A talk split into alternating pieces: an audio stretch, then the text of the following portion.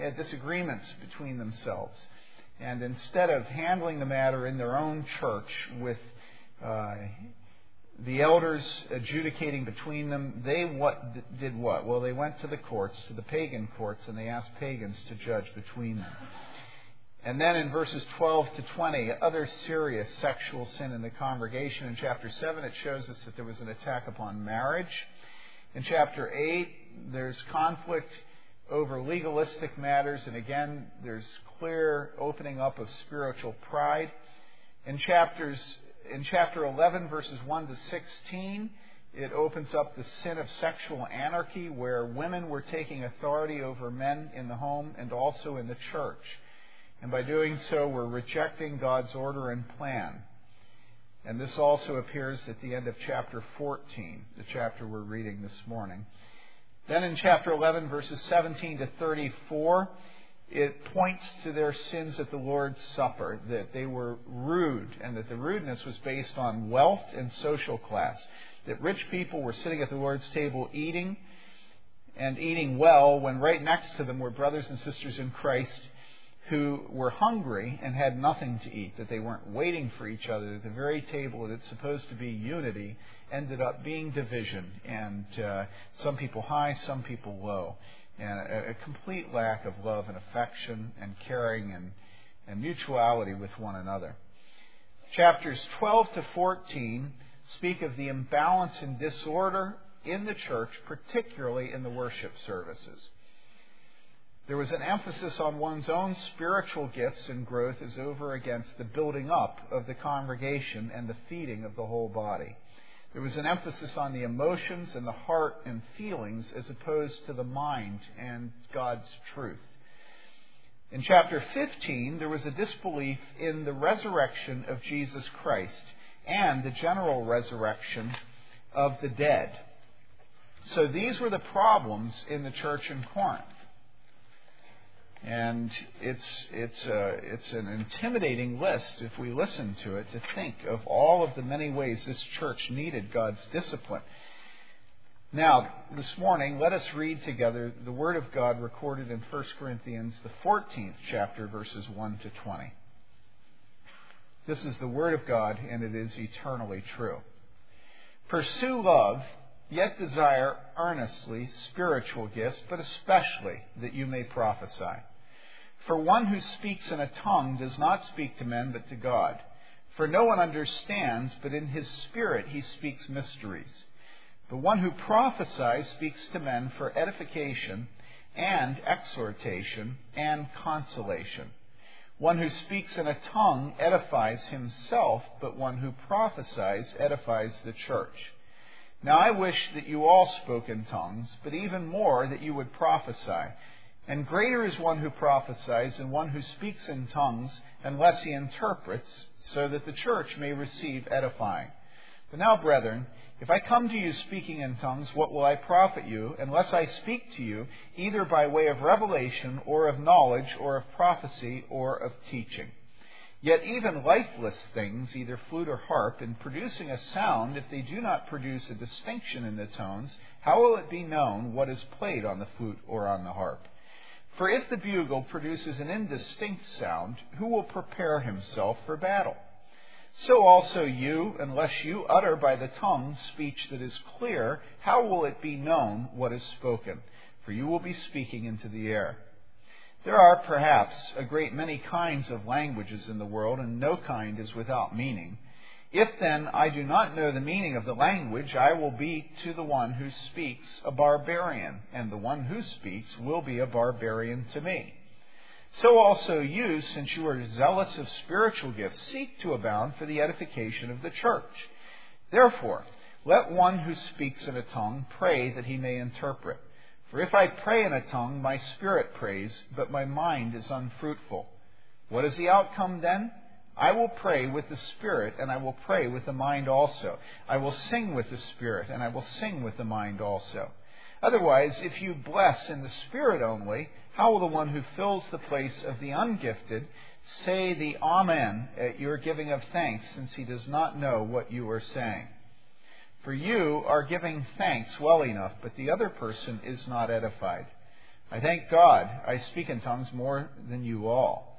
However, in the church, I desire to speak five words with my mind so that I may instruct others also rather than 10,000 words in a tongue.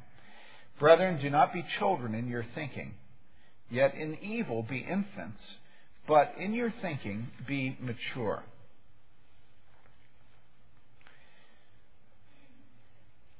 Now, here in chapters 12 to 14, in the middle of the book, Paul's addressing a particular problem.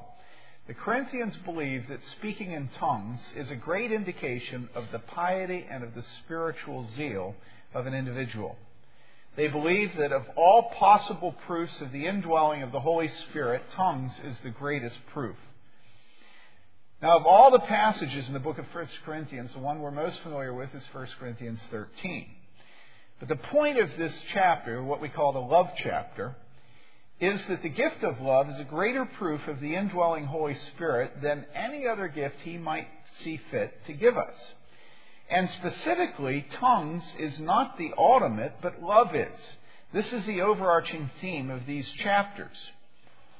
Now, we also have here another error addressed by Paul. There is an epidemic of spiritual pride among the Corinthian Christians which focuses overmuch on the charismatic or what we would call the Holy Spirit inspired spiritual gifts. There also, though, is an overemphasis within those gifts of the Spirit on tongues and to a parallel degree on the emotions, the feelings, the individual's own heart, which was brought to the fore in these public expression of tongues. So there was an abuse of the gifts of the Spirit which caused discord and division in the Corinthian church.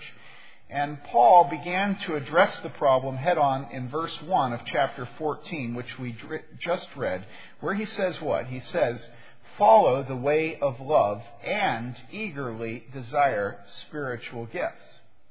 So if their spiritual gifts are not following the way of love, they're no good because they're violating the very thing the gifts are supposed to build up.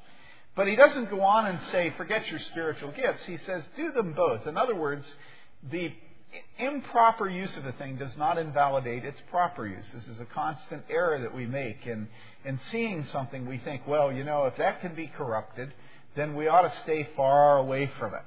Uh, the, the example that sticks out most in my mind from church history is the accusation that Jonathan Edwards received constantly that there were a number of ex- uh, very irregular things and things out of order in the church at the time of the Great Awakening. And so consequently, this couldn't be of God. And, you know, if anything negative came out of it, it was, it was proof that it wasn't biblical. Well, here we have the church in Corinth. And we see that many things that were going on in this church were not of God. But that doesn't invalidate the church. It doesn't say that Judaism must be right because Christianity has a number of bad things happening with it. And so here we see that the Apostle Paul doesn't say, don't desire spiritual gifts because they are violating love in the church, but rather, he says what? He says, follow the way of love, and eagerly desire spiritual gifts. And then he says, especially, all right, follow the way of love, eagerly desire spiritual, especially the gift of prophecy. We are first of all to love, but we also are to desire the gifts of the Spirit. And most of all, we are to desire that gift of the Spirit, which is the gift of prophesying. Now, I'd like to deal with three questions from this text this morning. First of all, what is referred to here by the gift of prophecy? Second, why is it that this gift of prophecy is to be desired and sought after most of all? And third, what applications are there here for Church of the Good Shepherd? What is the gift? Why is this gift to be desired and sought most of all? And what does this mean for Church of the Good Shepherd? First of all, then, what is meant here by the gift of prophecy when Paul commands us pursue love, yet desire earnestly spiritual gifts, but especially that you may prophesy. In the Old Testament, prophecy had two major elements, and they're commonly referred to as foretelling and forthtelling. That helps you remember it. Uh, first of all, prophecy had the element most people think of first, namely the foretelling of the future. A prophet was a person who was given the gift of telling men and women what the future held for them or their descendants or another nation, whether that future was good or it was evil. For instance, uh, one of the best known prophecies of the Old Testament is Isaiah, who prophesied the birth of Jesus our Lord to a virgin in Isaiah 7:14, where he prophesied, "Behold, a virgin will conceive." Jeremiah prophesied the coming destruction of Judah and her exile.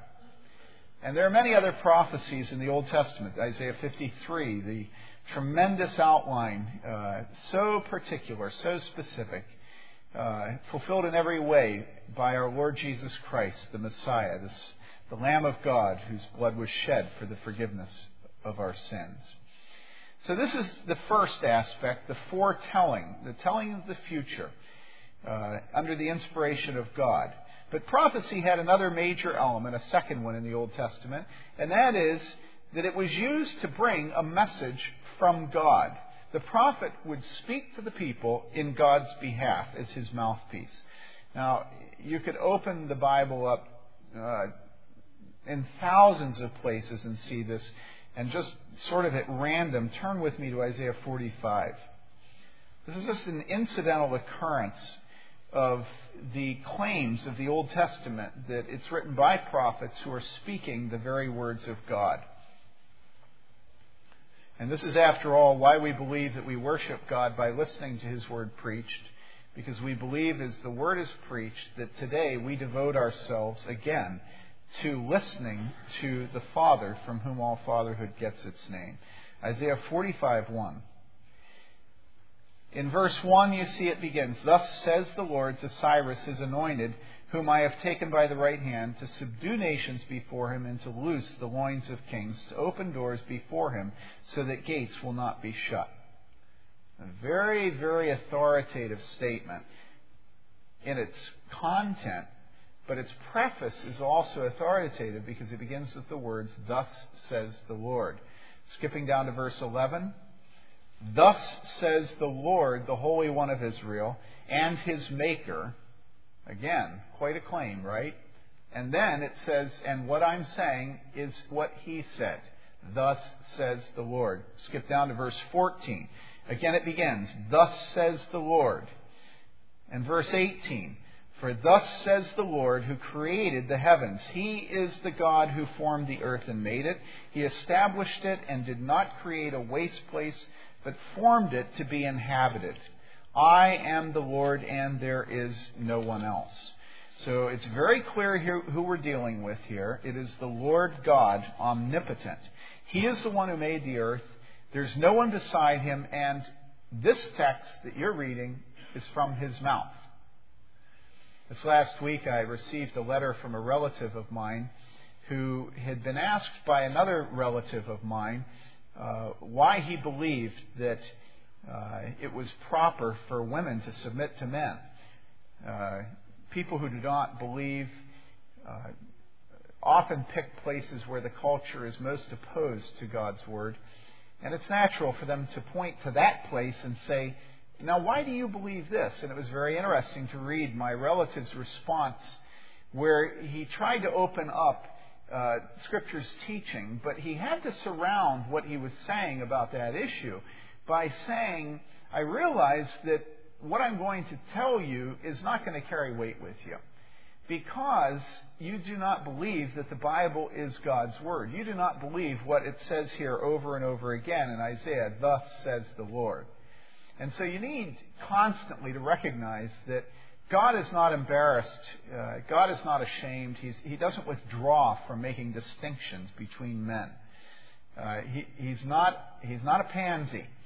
And when it comes to uh, His Word, you can separate those that belong to Him and those that don't, because those who belong to Him don't withdraw, they don't pull back from the thousands and thousands and thousands of places in Scripture where it shows that this book is his mind, his will, his words. And, you know, probably the most common way that this is shown in the Old Testament is this little phrase that we read over and over again in one chapter, and it's just thousands of places. It says, Thus says the Lord.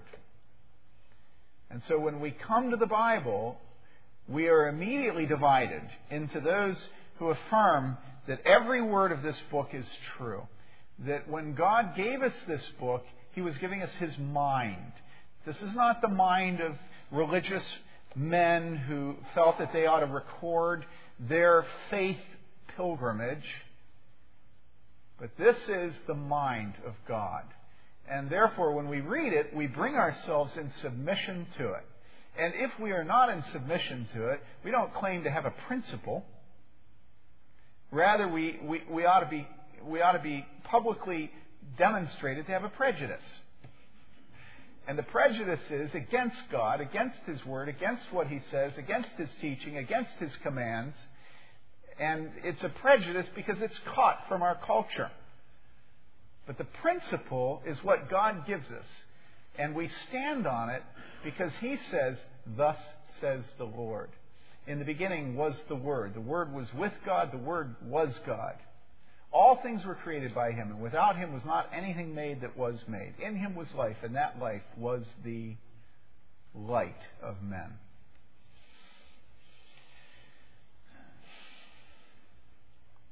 So we see two elements to prophecy in the Old Testament prediction and exhortation or admonition. There's the foretelling and there's the forthtelling. That's what's clear in the Old Testament. Now, what about the New Testament? Well, in the New Testament, it is clear that both forms of prophecy were exercised. Throughout the New Testament, we have evidence of the functioning of the exhortation or the proclamation, the forthtelling aspect of prophecy. In large part, this is the spiritual gift which pastors are particularly called and set apart to in the Church of Jesus Christ still today. Pastors are men called by God to guard the doctrine of the church and to proclaim within the church God's timeless truths which have been laid down for us in Scripture.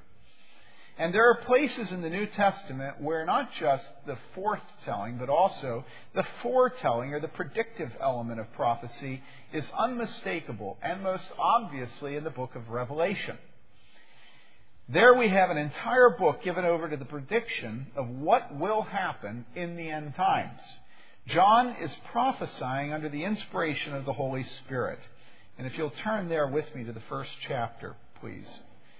Revelation chapter 1, verse 1.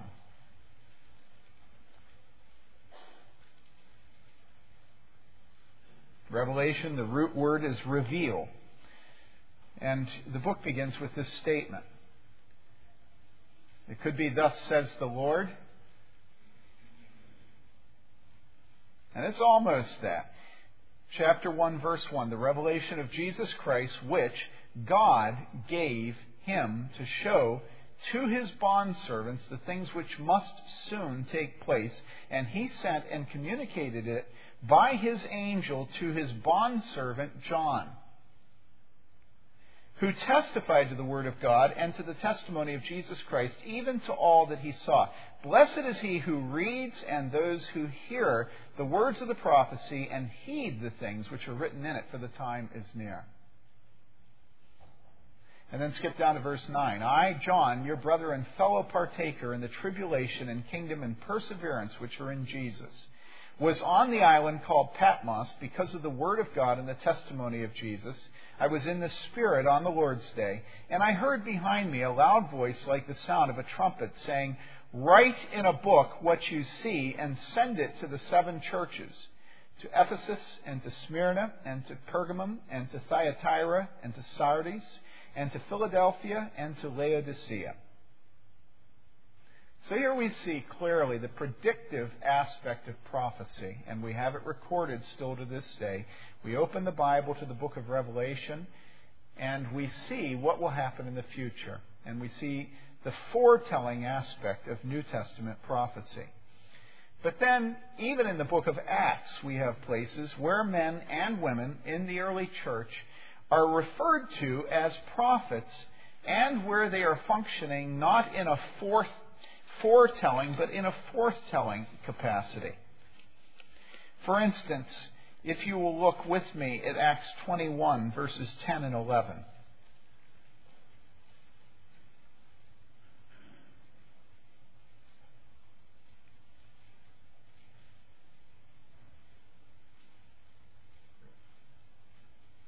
Acts 21, verses 10 and 11. As we were staying there for some days, a prophet named Agabus came down from Judea. And coming to us, he took Paul's belt and bound his own feet and hands and said, This is what the Holy Spirit says. In this way, the Jews at Jerusalem will bind the man who owns this belt and deliver him into the hands of the Gentiles. And so here we see, just incidentally, the appearance of what happened in the time of the book of Acts. That there was a prophet who did not function in a forthtelling, a teaching capacity, but rather a foretelling, a predictive capacity. Now, this is the gift of prophecy as Scripture presents it to us. From the context of 1 Corinthians, our sermon text, we are led to believe that the prophetic gift referred to here, which Paul tells us to seek in a special way, is that form of prophecy which focuses on admonition and encouragement. Now, a lot of you are going to be frustrated by what I'm about to say because you'll wish that this were my sermon. But I'm just going to be very brief and say this. This is not to say that there is no more functioning of prophets in a predictive capacity, nor is it to say that pastors are the only ones given the gift of prophecy today.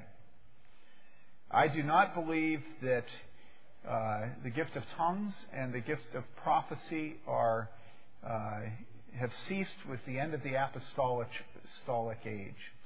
Um, in the Reformed community, there is a significant division um, between uh, teaching elders and ruling elders over this issue. Um, there are many men who believe that with the end of the apostolic age, uh, there has been no more uh, prophetic words that the charismatic gifts have, have largely ceased. And um, if you read Calvin's Institutes and his commentaries, it's interesting that you can make various cases from Calvin. There are times where, for instance, he will refer to Martin Luther as an apostle in the context of discussing the apostolic gift and calling. Now, some people would say, well, he's meaning apostle and, not the official capacity, but rather as a, a, great leader of the church who builds the church. It's arguable. Um, there's been a lot of division over this issue, and I'm sure that many of you wish that I would now go off and, and, and speak about tongues and prophecy in a predictive capacity, but I'm not going to do that. And uh, the reason is because there's a prior issue here that we need to hear. Now, you might say to me, well, what were the tongues that they were doing? And I'll, I'll say to you, I don't know.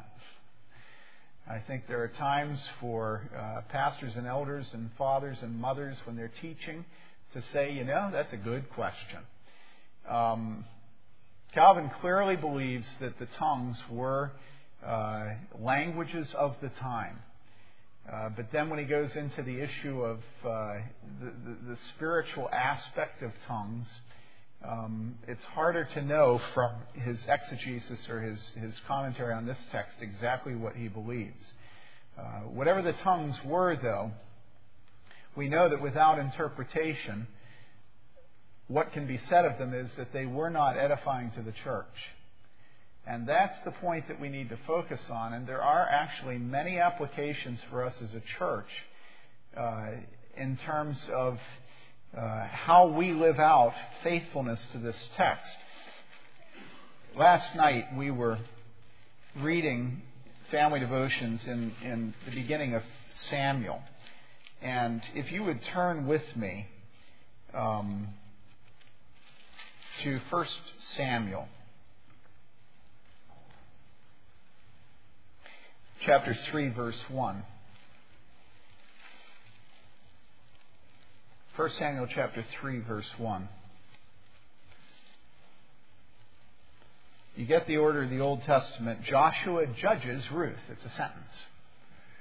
Um, and then comes 1 Samuel. That's how I remember it. And here's what it says in chapter 3, verse 1. Now the boy Samuel was ministering to the Lord before Eli, and word from the Lord was rare in those days, visions were infrequent. Now, I'm in danger of doing what I said I wasn't going to do. But I believe that this just incidentally occurring statement is indicative of the way that God works among his people. And that you will go through periods of time where certain manifestations of the power of God will be absent. Other times where there will be infrequent. Other times that they will be poured out. No one can argue that despite what Benny Hinn says, we are not experiencing today the miracles of the apostolic age. And for him to claim otherwise is laughable, and he should be silenced. Now, does that mean that there aren't miracles today? No, it doesn't mean that at all. Uh, does that mean that God does not reveal things to us today? No, it doesn't. And to the horror of many of my reform colleagues, pastors, uh, I would just say in this congregation, I'm sure that there are many of you to whom God has revealed a specific thing through a dream, through a vision, uh, through some word of knowledge from someone. And uh, this is part of my experience also. And my other Reformed pastors would look at me and say, There you go. You know, experience trumps God's Word. Well, no because God's word uh, doesn't invalidate experience. Samuel really did hear a voice. And it took him a while to get what was going on. But he finally did, and he listened. And uh, Eli had really heard God. And I have really heard God. Now, am I telling you this morning my own private uh, message from God? No. Um, because it's not authoritative for you. And furthermore, uh, the Apostle Paul is very careful about not revealing some of the things that God revealed to him. Uh, not everything is for the edification of the body. And I would just say that the commendable part of those who are cessationists, that's what refers to those who believe that all these gifts ended at the apostolic, the end of the apostolic age. The commendable part of them is their zeal for protecting the Word of God in being the unique and the only fully infallible rule of faith and practice. And if you ever get a word of knowledge, you ever have a vision, you ever have a dream that tells you to disobey God's word, it's a vision from hell. And and it, it, it, I don't care if you saw a bright light and it burned out your eyes. It's from hell. And the reason is that this is the only infallible rule of faith and practice, this word here. Um, now, having gone on too long about that, uh, there, there is a time for that, but I want to get back into this text about the relative weight of prophecy as opposed to tongues within this church. Our first question was what is prophecy? And we say that it has both the foretelling and the forthtelling aspect. The predictive and the teaching aspect. The second question is why is it that this gift of prophecy was particularly and is today still particularly to be desired and sought after? And now, to answer this question, Paul doesn't just examine prophecy in a vacuum, but he does what we might call a comparative analysis. He chooses the gift of tongues to compare and contrast prophecy with. Why tongues? Because it was tongues that was the gift that was threatening to engulf the Corinthian church. It was tongues that the Corinthians thought to be the highest gift and greatest proof of the indwelling of the Holy Spirit. And so, Paul, in his effort to decrease their emphasis on tongues and to increase their emphasis on prophecy, he makes the following arguments. And follow them with me in your Bibles, please.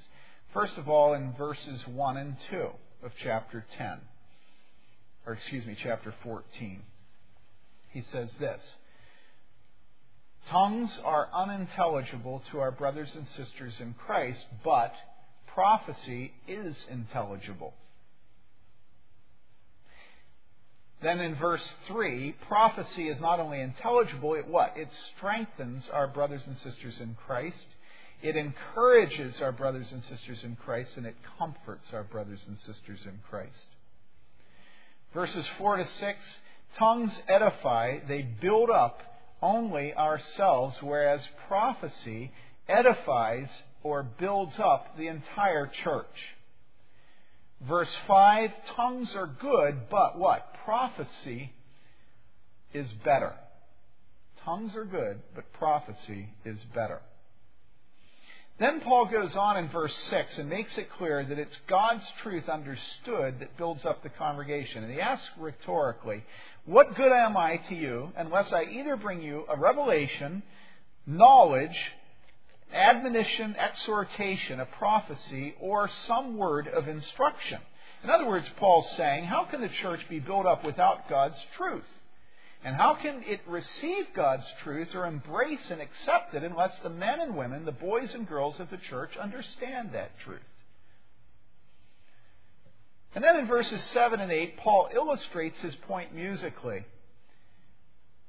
He says, We can't pick out a tune unless there are notes to listen to. We wouldn't be able to guess the melody in the head of the harpist unless she were plucking more than one string unless the harp were giving off more than one note. And then he illustrates it with the trumpet or the bugle.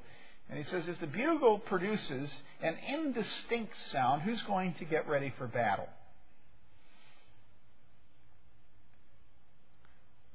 It's very interesting, given last week's sermon on the constancy of battle and war for Christians, that we live a life of warfare, that uh, he uses this example here uh, the harp and then the bugle. And it's the bugle that makes people ready for battle. It's very interesting here that at this point Calvin quotes a, a Roman uh, historical narrative where it talks about a particular battle, and Rita probably even remembers it, where um, you have uh, you have the command that a flute is to be used to call everybody to the battle because they're so eager that they're afraid if they blow the trumpet that they'll just cast themselves in the face of the enemy and it'll be lost because they're not disciplined. So they choose to lower the intensity of the instrument by sticking with the flute at first. And theoretically, maybe later in the battle, they went to the trumpet. Well, in verses 9 to 11, Paul applies the illustration that he's just used of musical instruments and a distinction in tones and notes. He uses it to talk about their body life as a congregation. And he says, if we are to keep from being strangers to each other, we must speak words and sentences which are intelligible. Through their speaking in tongues, the church members in Corinth had done by means of spiritual gifts exactly what they had done in their celebration of the Lord's Supper. They had cut themselves off one from another, they had divided the body of Christ. The central verse of this section is verse 12. So also you, since you are zealous of spiritual gifts, seek to abound for the edification of the church. Since we eagerly desire the gifts of the Holy Spirit, we must go for, we must seek, throw ourselves towards the gifts which build up the church. And as an outworking of this principle of seeking to build up the church, he focuses in verses 13 to 15 on the contributions of the mind and of truth. He says there, therefore, let one who speaks in a tongue pray that he may interpret. For if I pray in a tongue, my spirit prays, but my mind is unfruitful. What is the outcome then? I will pray with the spirit, and I will pray with what? The mind also. I will sing with the spirit, and I will sing with the mind also. In other words, people, brothers and sisters, truth is to take precedence over emotional rushes flashy presentations and preening peacocks. We are to seek to have fruitful minds as we speak, we pray, we sing, that unite the body and that strengthen us individually and corporately. It's not that we're to shut off our hearts, but that if our minds are off, we are not united in building up the body of Christ. In other words, hearts aren't united, when minds are dismissed. Now, I know that goes against everything that we think because we're all post uh, romantics. We're, we've all been raised in romantic age. And we think that the heart's at its truest when the mind is dead. You know, real love is love that has absolutely no logical basis. You know, love that isn't about beauty, or intelligence or how rich the father is. Love that just pops up out of nowhere and, oh, there's a vision to believe in. You know, infatuation, now that's real love. We all know that, right? You know, that stuff that you get the first day that you ever meet her and it lasts for life. And I'm a romantic, so that's why I can be prophetic about this. I'm the guy that sent my wife flowers after our first date saying, someday. it just pops up. There it is. No basis in reality. I didn't know she'd be a good mother. I didn't know that she'd be a wonderful pastor's wife. But my heart, you know.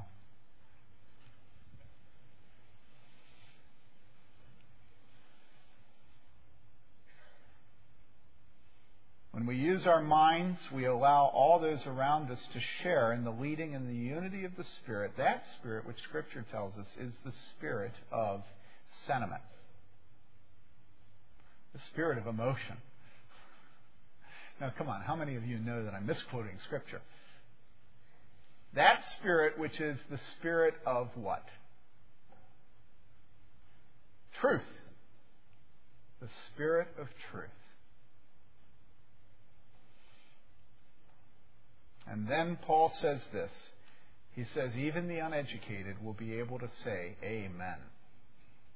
This is a habit that we used to have that we don't have anymore. When people lead us in prayer and when they read Scripture, there should be a verbal response on our parts. And particularly, there should be an Amen. Uh, we've gotten we've gotten so wrapped up in having our minds involved that, that, that we often uh, fail to take seriously the degree to which our bodies and our voices and everything should be responsive in, in you know, the lecture hall has corrupted the church. There should be reciprocity, mutuality. There should be intimacy between those who lead us and the congregation. And Paul points to this, just haphazardly mentioning this, this habit uh, from the Hebrews, but all through history of people responding publicly and saying, Amen. I agree. I agree. That's right. I agree with that. We should do that at the close of our prayers, our pastoral prayers, our prayers of confession. Now, there's one additional thing here that Paul does, just in case any of you think, are suspicious of his motives. This is often the case when you're preaching and teaching. You're, you're exhorting your children. You say to your children, uh, Son, I'd like you to go outside and start my car. And I would like you to clean off my windshields so that it's warm and ready for me to go this morning. And your son looks at you and says, You know, you're really a sort of disgusting, slothful, uh, uh, lazy, good for nothing dad. You know, you, why why should I get cold? And you don't have to. And you, as leaders, you need to be able to anticipate the accusations of those that you're trying to lead. And I don't have an answer for that particular problem. um, but Paul does have an answer for those who are sitting there thinking, yeah, Paul, the reason you're not into tongues is that you don't know how. You don't have the gift. The Holy Spirit hasn't made you a preening peacock. Don't you wish you had my colors and my tail? And so what does he do? Look at what he does. In verse 18, he says this. I love it. Paul's such a, he's such a, he's so normal. You know, it's like he's here. He says, I thank God I speak in tongues more than you all. In other words, don't think this is sour grapes, people. I invented tongues. He says, However, in the church, I desire to speak five words with my mind so that I may instruct others also, rather than 10,000 words in a tongue. Isn't that beautiful? He lowers himself. It's so lacking in dignity. We're all so, so focused on protecting our dignity today. You know, don't wrestle with a a pig in mud because a pig likes mud. You know? And so here is the mud of, well, you, you don't know how to do it, Paul. And he says, I'll get down in there and wrestle with you. I must be a fool to do this, but you know, I can speak in tongues more than all of you. In fact, I could do 10,000 words. You could only do 10. But you know, I'd rather do 10 words that build up the body than 10,000 that are a preening peacock. And then finally, verse 20 Brethren, do not be children in your thinking. Do not be children in your thinking. Yet in evil be infants, but in your thinking be mature. Anybody have a King James version? Okay, read the King James version there. Verse 20.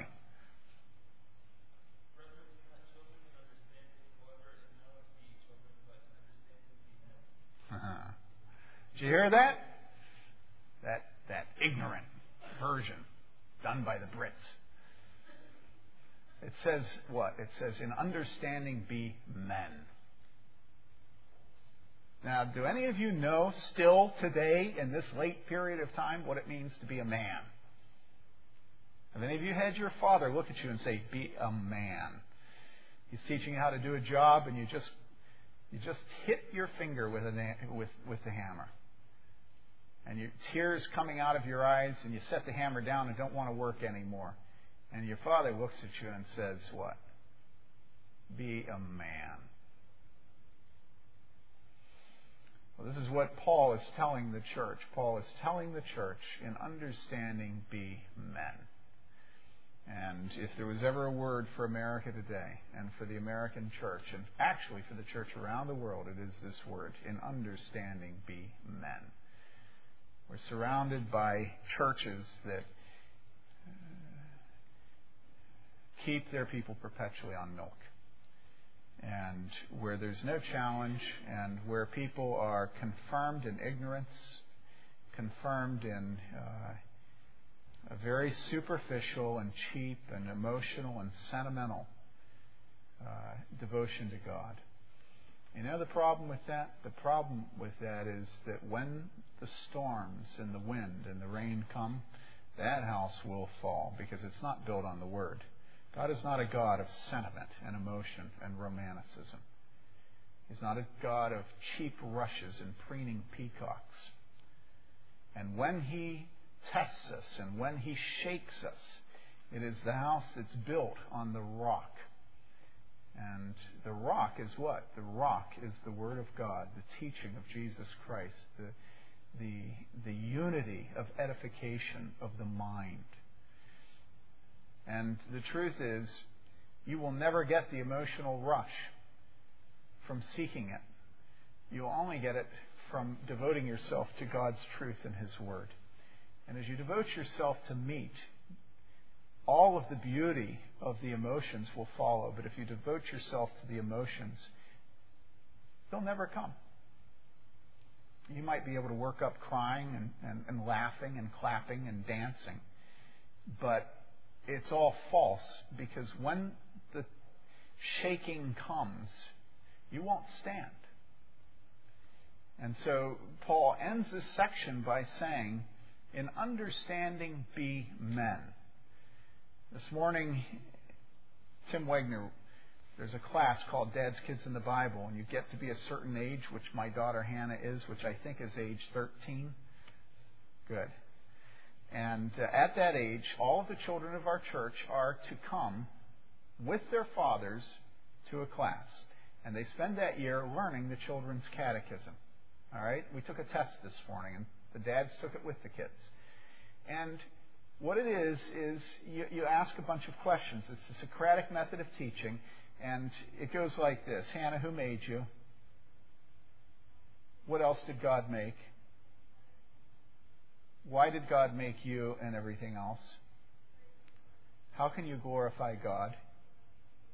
Why should you glorify God? Okay? And it goes back and forth and back and forth and back and forth. Well, Tim Wegner this morning, who is our teacher, was explaining to us why we, we do this because it's so different than all of the other Sunday school classes. All the other Sunday school classes, you take a little discrete text of Scripture, a little story, you know, a little thing here and there, you know, David and Goliath, you know, creation, all this. But why come and bring and the reason is that what you do is you bring all of Scripture to bear on a particular question.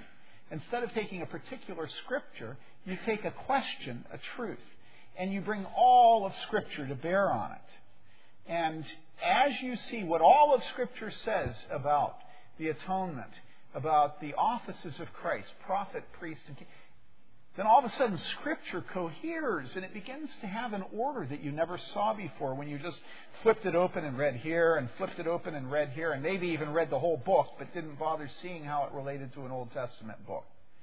You see, this is the kind of thing that it means in understanding be men. It doesn't mean that only men here are called to do it. It means be firm, be uh, have a chest, you know. Uh, have some testosterone. You know, be men. Have courage. Go for it. You know, give yourself to this devotion. In the early or in the Reformation times, there was a great conflict between the Reformers and the Roman Catholics. Uh, and one of the areas that they had their most intense conflict was the fact that in the church, the Roman Catholic Church of the time, uh, the people could understand almost nothing of the public worship, of the reading of the Word, of the Lord's Supper, because it was all in Latin. And so the reformers right away said, no, no, no, no. You, you ought not to speak in tongues. You see that? And so in Calvin's section of expositing this text, he goes on at great length saying how wicked the Roman Catholics are, that they continue to force their people to sit in the worship of God in Latin. All right? They, they're not even able to understand what's going on. How, he says, How can you take a text like this and not repent of, su- of such a worship service? Well, today, in many evangelical churches, many Reformed churches, such a sophisticated vocabulary is used, such, such large words, such difficult concepts are used by me and men like me that it is just as if we are speaking in tongues. Now, think of this Roman Catholic Church and Latin Mass, Tim Bayly and his vocabulary. Okay? And now, take these specifics and open them up in your brain. Cogitate on it, ruminate on it. Think about it. How do you devote yourself to this? In your Bible study, in your seat talking to your children, do you speak in a language they understand? Do you use illustrations? Or do you fail to call them to be men? You just want to create sort of this constant dependency upon you and have them be your little girl the rest of their lives. You see, when I get done preaching, take it and open it and open it and, and, and think about it. Meditate on it. Because the Lord will add to His Word as you meditate and ask Him to, to open it up to you. Now, this morning, we have the privilege of going to the Lord's Supper and of hearing it in what the Reformers referred to as our own vulgar tongue, which is another word for the vernacular, another way of saying the vernacular. In other words, in uh, words and sentences that we can understand. And I encourage you as you come to this table, don't take for granted the fact that we now, once again, and most Roman Catholics, praise God, are able to come to this table and to actually hear the Word of God in their native language, in their common tongue. So I encourage you now as we come to this table to hear the Word of God as it is recorded for us in the book of 1 Corinthians, chapter 11. There we have the words of institution given to us by the Apostle Paul directly from our Lord Himself.